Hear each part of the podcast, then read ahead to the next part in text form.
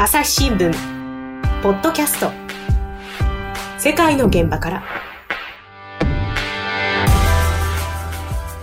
朝日新聞の神田大輔です、えー日韓関係につきましてソウル支局鈴木拓也記者と回線つないでおります。鈴木さんよろしくお願いします。はい、よろしくお願いします。はいで鈴木さんあの、まあ、前回もですね日韓関係の問題、えーとりわけですねこの1月に判決がありましたその元慰安婦の方々をめぐるですね訴訟の話を聞いてきたんですがあのまあ、いろんなことがあるわけですけれども、この韓国政府ですね、韓国政府がこの慰安婦問題、あるいはその前のですね、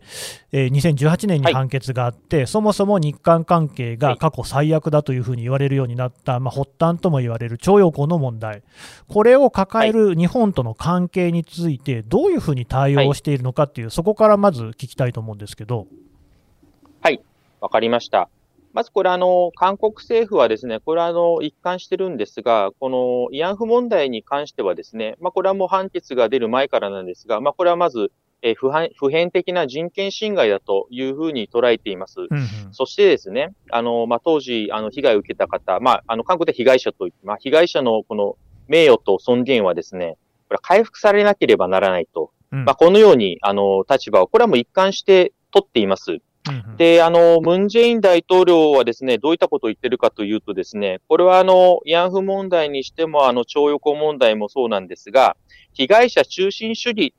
というものを、えー何回も述べて掲げています。うんこの被害者中心主義というのはですね、まあ、簡単に言えば、あの、徴用工問題にしろ、慰安婦問題にしろですね、えー原告たち、原告たちがですね、まあ、納得した形で、えー真のかい、えー真の納得したかい、しなければですね、うん。えー真の解決にはならないと、えーいうことを言ってるわけですね。はあはですので、その、えー韓国国内での、えー裁判の結果、2018年秋の、えー徴用工問題の大判大法院判決もそうですし、うん。この間1月のですね、ソウル中央地裁の、えー慰安婦問題をめぐる判決もそうなんですが、うんこの判決の結果はですね、えー原告が求めている通りの判決が出てるわけですから、これは尊重されなければならないという立場にあります。うん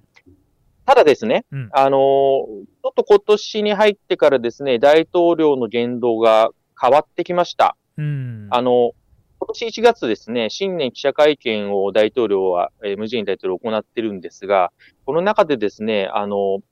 この元徴用工問題についてですね、こういうことを言ってるんですね。うん。えー現金化については望ましくない。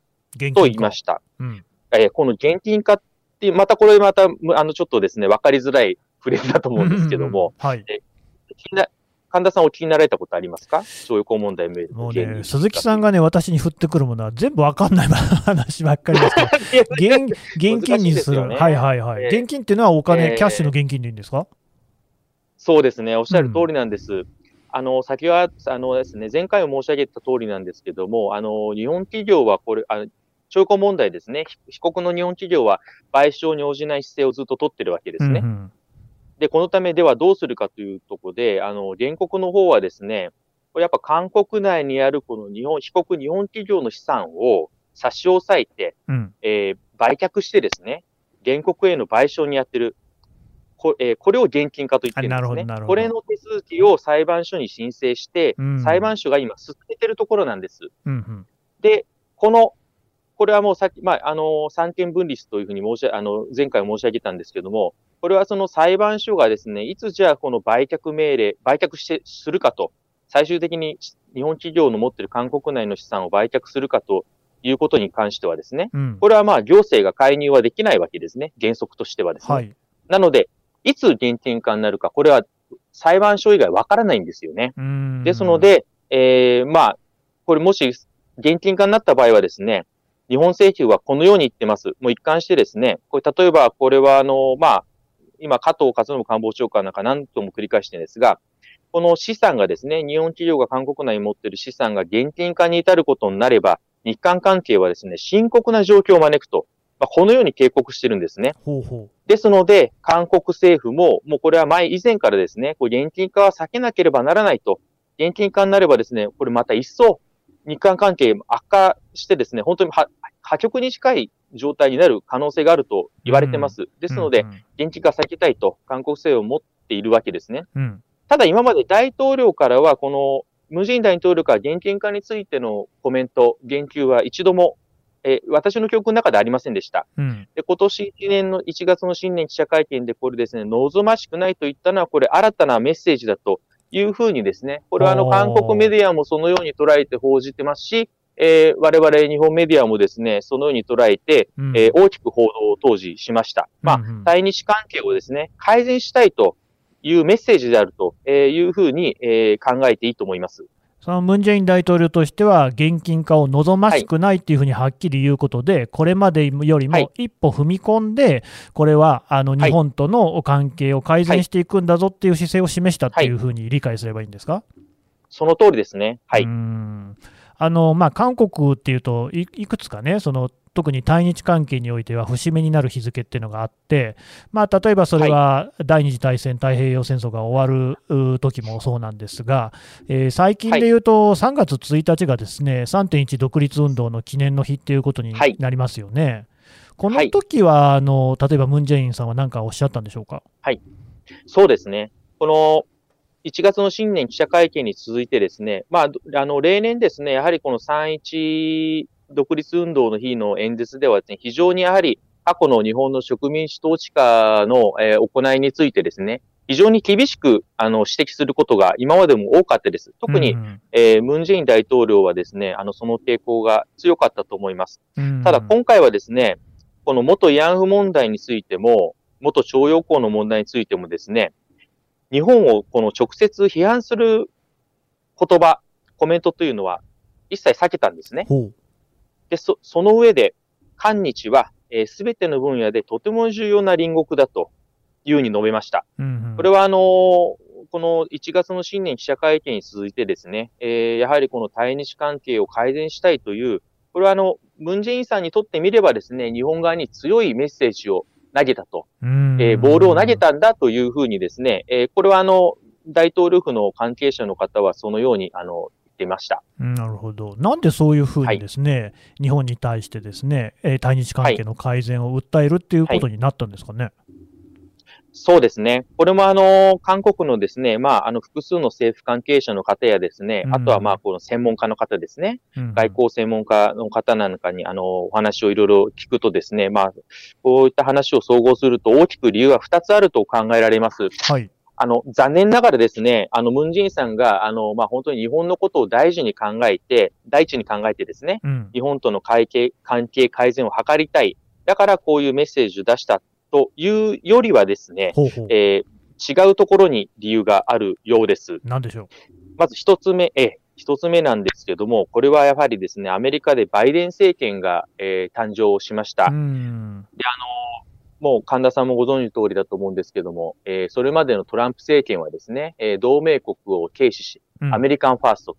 えーあの、同盟国を、まあ、日本ともアメ、あの、韓国もそうなんですけども、少し軽視するような、えー対応を取ってきたと思うんですが、ええ。まあ、バイデン政権になってですね、あの、これを見直して、えー日まあ、特にこの東アジアにおいてはですね、えーまあ、米中関係の対立が続き、そしてまた、えー核ミサイル開発を続ける北朝鮮の脅威、えーこういった安全保障上の、安全保障上の観点からですね、うん。日米間の協力が不可欠だと、これは強くバイデン政権は考え、バイデン大統領も考えていて、非常にその対日関係の改善を、えー強くですね、えー韓国側にも求めているようです。うんうんうん。こうしたですね、あの、アメリカ、やっぱりですね、えーアメリカ側からの、まあ、言ってみれば、一つの圧力ですね。こういったものを受けているので、まあ、これは少なくともか日本との関係改善に、へのですね、努力を、これは姿勢として見せな、見せなければいけないと。こういう事情が一つあるようですね。まあ、だから日本の方を見ているというよりは、そのアメリカの方を見て、日本との関係も考えているっていう。はい。うん他にもあるんですか？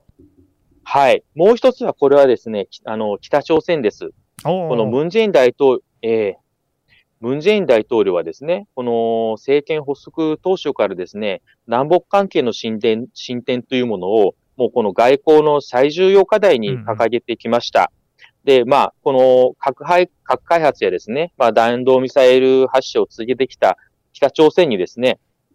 まあ、経済協力を持ちかけて、まあ、その代わりですね、あの、北朝鮮の非核化につなげていくと、まあ、いわばこれによって朝鮮半島の平和を実現しようという、まあ、構想です。うんうんで、これがですね、2018年4月に、まあ、この、あの、構想をですね、え実現に向けて動かしていくためにですね、まず、南北首脳会談をこれ、えパンムンジョムという、え南北の境界線にあるところなんですが、ここで実現させてですね。ありましたね。えー、まあ、熱いね、ハグをしてね。うん、そうです。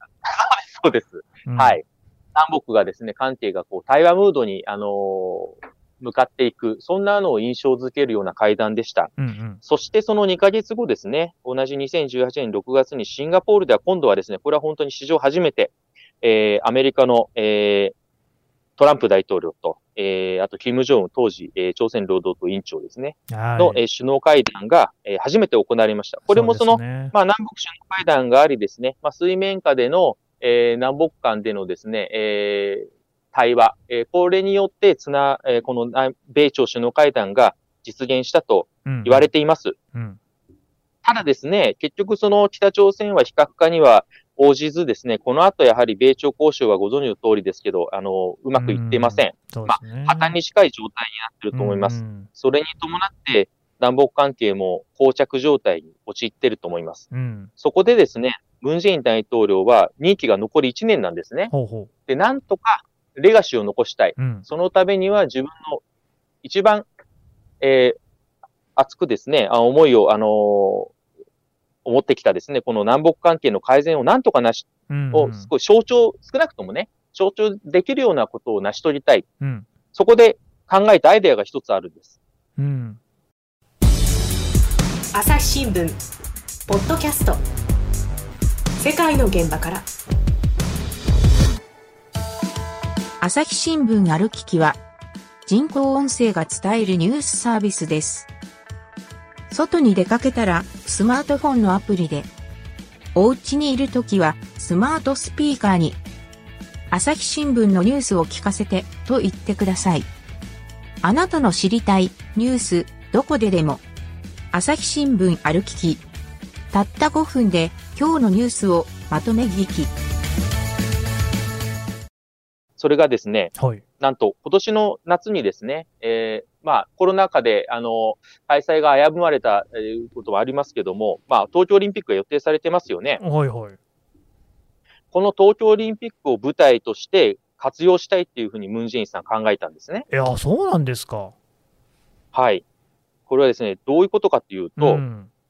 かあの、各国の首脳やですね、要人が、まあ、オリンピックの開会式には、まあ、通常でしたら免れますよね。うん、まあ、ちょっと今コロナでどうなるかわかりませんが、うん。うん、まあ、それを契機にですね、まあ、米朝や南北間の対話ムードをですね、ふくら、再び作れないかと、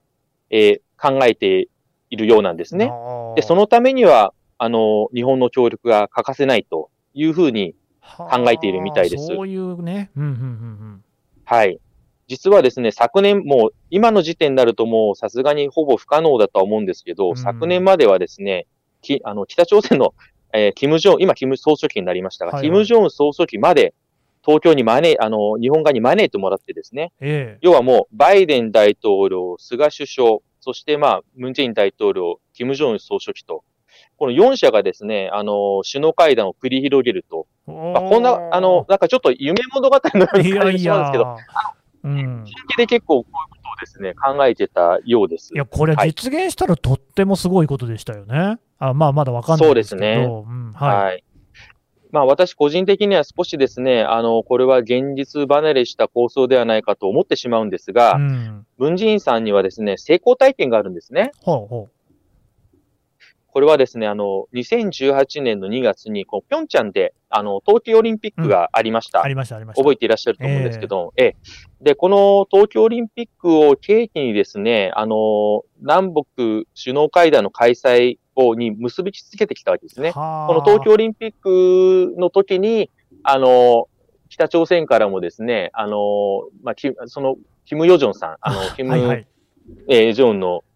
えー、さんの、あれですよね。妹妹とか。ね。えー、えー、まあ、来たりしてですね、あのー、まあ、非常に、なんていうんですかね、まあ、南北関係、米朝関係が対話ムードに向かっていく、まあ、あの、一つの契機になったわけですよね。確か、あの時って、まあ、あの、韓国の選手を北朝鮮の応援団が応援したりしてましたっけ、ね、はい。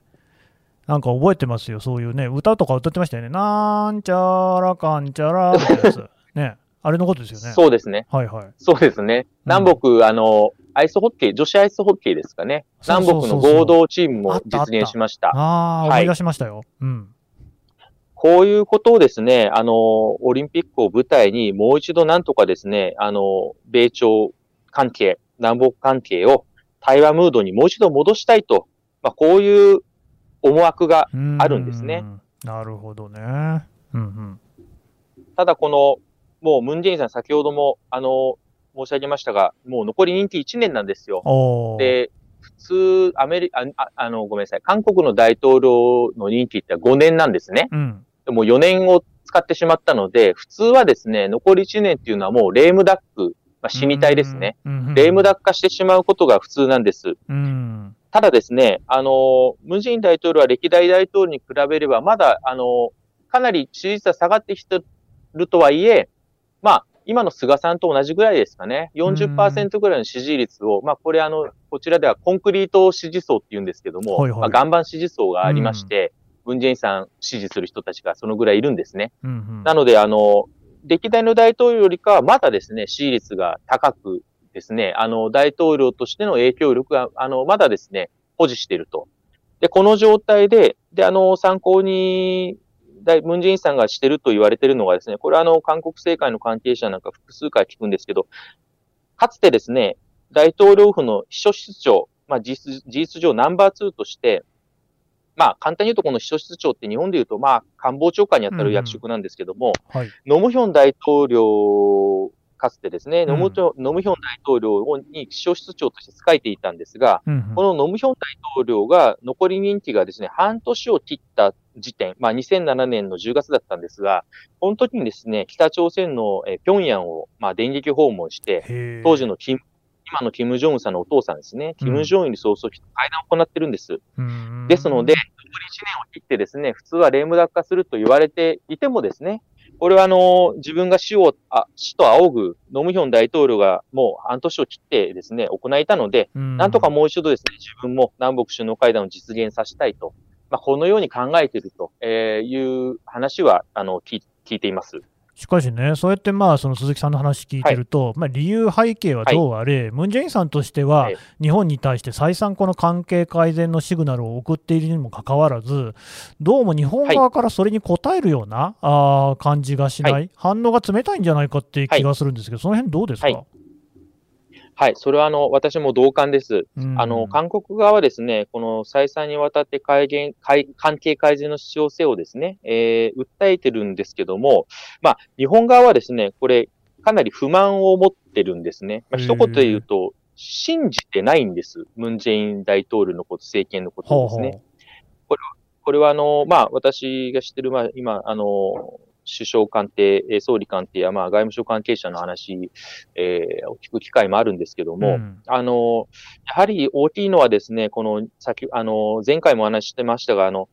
2015年の慰安婦合意ですね。はい、まあ、これで日本側がですね、ああの、当時のパククネ政権と合意して、10億円を出してですね、まあ、これでもう、あの、完全に解決させるということで合意したにもかかわらず、まあ実はその当時韓国のこの慰安婦問題の支援団体ですね。これ非常に韓国社会で影響力のある団体なんですけども、うん、まあこれはですね、お金をいくらね、10億円出したからといって、心からのね、真の謝罪がないではないかというふうに当時反発したんですね。うん、はい。で、この慰安婦の支援団体というのは、このあの慰安婦問題、あの慰安婦の、まあ、元慰安婦のあの、おばあさんたちをずっと支援してきた団体でもあり、えー、韓国メディアにも非常に影響力があり、ですので、あの、世論も動かすくらい力のある団体だったんですね。で、あの、まあ、この支援団体が反発したために、えー、まあ、ムンジェインさんとしてもですね、あの、まあ、この合意を、あの、何ですか、まあ、尊重はしてるんですけども、あの、まあ、手放しでこう認めるわけにはいかないということで、まあ、事実上、その、まあ、合意を空分化させてしまったんですね。まあ、ほぼないものにさせてしまったと。ですので、日本政府にしてみればですね、なんかその前の、えパクネ政権と結んだ国同士の約束にもかかわらず、政権交代がしてしまうと、えー、約束を保護にするのかと。うんこれは国際約あの国家間の約束のはずなのにですね、約束を守らないじゃないかと。うんうんまあ、こういった不信感がですね、今に至るまで続いてるんですね。ですので、そのいくらムンジェインさんが会見、関係改善をしたいというメッセージを送っても、そこには何もですね、えー具体性がない、徴用工問題、ヤフー問題について、具体的な解決策を示してないではないかという不満が日本政府側にはあるわけです。なるほど。そうするとこう、なかなか日韓関係の改善って今後も見込めなさそうなんですか？非常に難しいと思います。正直残念ながらですね。このムンジェイン、えームンジェインさん、ムンジェイン政権の方もですね、まあ、あの、一応その原則的にはですね、このようにあの、先ほども述べた通りですね、対日関係を改善したいとしなければならないというメッセージを送ってるんですが、うん。やはり実際のところですね、残り任期1年を、えー切りました。そしてですね、まあ、この、まあ、歴史的な、えー過去の植民地支配をしたということもありですね、あ日本がしたということもありですね、この対日関係の、まあ、改善を目指して、この歴史問題、こうやこういった慰安婦問題や徴用工問題で、こう日本の、日本、日本がですね、日本政府側が受け入れ可能な、なんかこう韓国側が譲歩してですね、受け入れ可能なこの案を出すということはですね、韓国世論のね、猛反発を受けるという、こういった政治的リスクが非常に高いんですね。うん。で、これを任期残り1年で、あのー行な、やっていこうとするにはですね、これは非常にですね、あのーまあ、政治的なですね、これ、あの、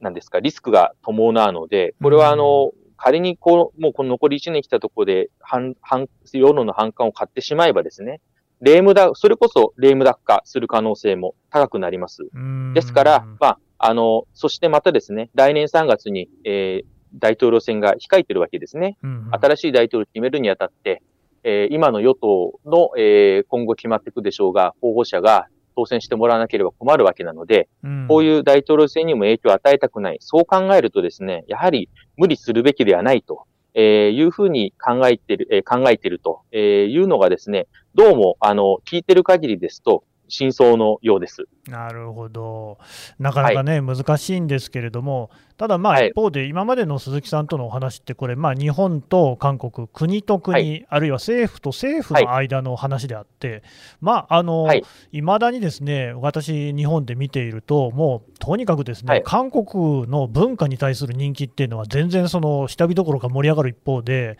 まあ、去年なんかはですね、愛の不時着、はい。それからイテウォンクラスあって、まあ、BTS あって、で、はい。あの新大久保では相変わらずですね、韓流の孔明ご飯なんかも大変人気がある、要はその韓国の文化に対する親近感って、はい。むしろそのはい。徴用工問題とかが起きてから、どんどん盛り上がる一方っていう感じがして、そのギャップって言いますかね、うん。はその人と人とのつながりみたいなところと、政府の間の関係っていうのが、どんどんかけ離れてる印象もあるんですけど、鈴木さん、その韓国側から見て、その辺どうですか？そうですね。まあ私、あの、2019年の12月に赴任しまして、まあ1年ちょうど3ヶ月ぐらいになるんですが、うんまあ、まあ私が日本人だからかもしれないんですけども、こちらで会って話す方でですね、まあ、あの、あ、日本が本当に嫌いなんだなとか、あの、私が日本人だから嫌ってるんだなって感じたことはですね、まあ、ゼロではないんですけども、うんあの、ほぼないです。うんで、あの、うん、あの、まあ、隣の国でですね、あの、まあ、考え方も、まあ、あの、違うとは違うとこもあるんですけども、あの、他の外国、まあ、と例えば欧米の方と話しているときに比べれば、考え方もですね、非常に近いなっていう感じは受けます。うんそしてですね、あの、まあ、今おっしゃった通り、あの、そういった韓国の、まあ、いわゆる韓流ですよね。はいドラマだとか映画とか、えー、そしてまた、まあ、音楽も BTS も含めてですけども、そういったものがですね、えーせにまあ、あの、世界で受け入れられていると、流行っている。そして、えー日本でも非常にそれがですね、受け入れられている、人気があるということは、韓国の多くの方が知ってます。うん知っていてですね、それに関しては、あの、まあ、自分たちのですね、えー韓国が生んだ、あこういった文化を誇りに思ってますし、それをあの、日本の方が楽しんでいただいていることに対しては非常にですね、好感を持ってます。うんうん。でそしてまたですね、あの、まあ、若い人中心に、特に20代、30代なんかは本当そうなんですけども、あの、まず最初の海外旅行先として日本を選んだ方は非常に多いんですへね。ーあの、まあ、近い、近いということがあるんですけど、まあ、うん。まあ近くて、うん。あの、まあ、比較的安、まあ、ココロナ、コロナ、コロナが、あの、流行する前の話でが、そうですすね。あの、ええ。で、まあ、あの、なので、一度日本に行くとですね、よくこれ聞く、若い人たちから聞くんですけど、あの、一度日本に行って、あの、旅行するとですね、まあ、その現地での触れ合いだとか、えー美味しい日本食を食べたりしてですね、大体皆さんも、まあ、日本が結構大好きになったと。日本っていい国だよねっていう感想を持って帰ってくるケースが多いんですね。うんで、一時期その、徴用工問題以降にですね、あの、不買運動っていうのが起きましたよね、韓国で。ええユニクロだとかそういう日本の製品が、えー売れなくなる、うん。えーみんなで買うのやめようっていう運動を展開したんですけども、うん。まあ今ちょっとコロナもあってですね、少しその辺見えないんですけども、実感としてはですね、例えば、あの、その当時はですね、日本食レストランって非常に観光鳥が鳴るぐらい人が入らなくなった時期があったんですね。売り上げが50%以上に落ち込んだよとか、まあそういうことを言う、あの、えー経営者の方もいました。それがですね、まあ今、あの、私の肌感覚なんですけども、例えばその、ラーメン屋さんですね。はい日本式のラーメン屋さん、あとはまた、とんかつ。韓国の方、あの、まあお寿司も好きなんですけど、実はとんかつが本当に大好きで、そういったお店ですね、本当に行列ができたりしてるんですね。そうですあのか。、ええなので、あの、日本に対してですね、あの、まあ、無職に歴史問題に関しては、えー日本政府の対応について不満を、えー思いつつも、えー一般的にこう、日本の、まあ、食文化だとか、あのまあ、日本人のですね、こう、なんですか、あの、個人に対してはですね、あの、まあ、悪い感情を持ってない、あの、むしろ、あの、いい感情を持っている方も少なくないというふうに、これ実感、肌感覚で私は思っています。なるほどね。なんかそこらあたりがね、うまく国と国との関係にも反映していくといいんですけどね。そうですよね。本当にそう思います。ん。わかりました。鈴木さん、どうもありがとうございました。あ、ありがとうございました。朝日新聞ポッドキャスト世界の現場からはい。というわけで、ソウル支局鈴木さんのお話聞いてきました。で、まず一つ思ったのが、初回の話でありましたけれども、えーまず、そもそもこの問題、裁判所で起きた判決がね、元になってるわけですよね。徴用工の話しかり、慰安婦の話しかり。その判決に関して、まあ考えると、鈴木さんの話にもあった通り、司法が情をね、法よりも情を重んじる傾向があると。だそうだとしたら、やっぱり日本も、まあ、主権免除、そういった原則も大事かもしれませんが、韓国の人たちの情に訴えるっていうことを、もっとやってもいいんじゃないのっていう気はするんですけどね、なんかあんまりこう冷たいあの、法的に正しいのかもしれないけれども、それでじゃあ韓国の人との関係が改善するのかっていうところは疑問だなと。であと、まあやっぱりもう一つ最後の話ですよね。結局その、これって国と国との関係の話であって、まあ、あの文化的に言えばですよ、こんなに多分韓国のドラマだったり、歌だったり、まあ二重とかもありますけど、がね、あの盛んになってる時期っても珍しいんじゃないかっていうぐらいこう受け入れられてますよね。なんでしょうね、僕いつも思うんですけれども、その最悪の日韓関係だって言われている時期にも、韓国と日本の関係って圧倒的に他の国と比べて分厚いんですよね。例えば私、イランにいましたけれども、日本とイランにも、それはつながりありますけれども、韓国とのくらのつながりに比べると、やっぱりね、そこは全然違うんですよね。この隣の国、地理的な近さによるこの分厚さっていうのは、もう紛れもない事実なんで、ちょっとそういうところでね、つまんないところで、あのお互いにね、やっぱりこう意地を張るようなことなく、ですね楽しい関係が築けていければなっていうのは、本当、まあ、率直に思いますね。朝日新聞ポッドキャスト朝日新聞の神田大輔がお送りしました。それではまたお会いしましょう。この番組へのご意見ご感想をメールで募集しています。ポッドキャストアット朝日ドットコム。podcast アットマーク朝日ドットコムまでメールでお寄せください。ツイッターでも番組情報を随時紹介しています。アットマーク朝日ポッドキャスト。朝日新聞ポッドキャストで検索してみてください。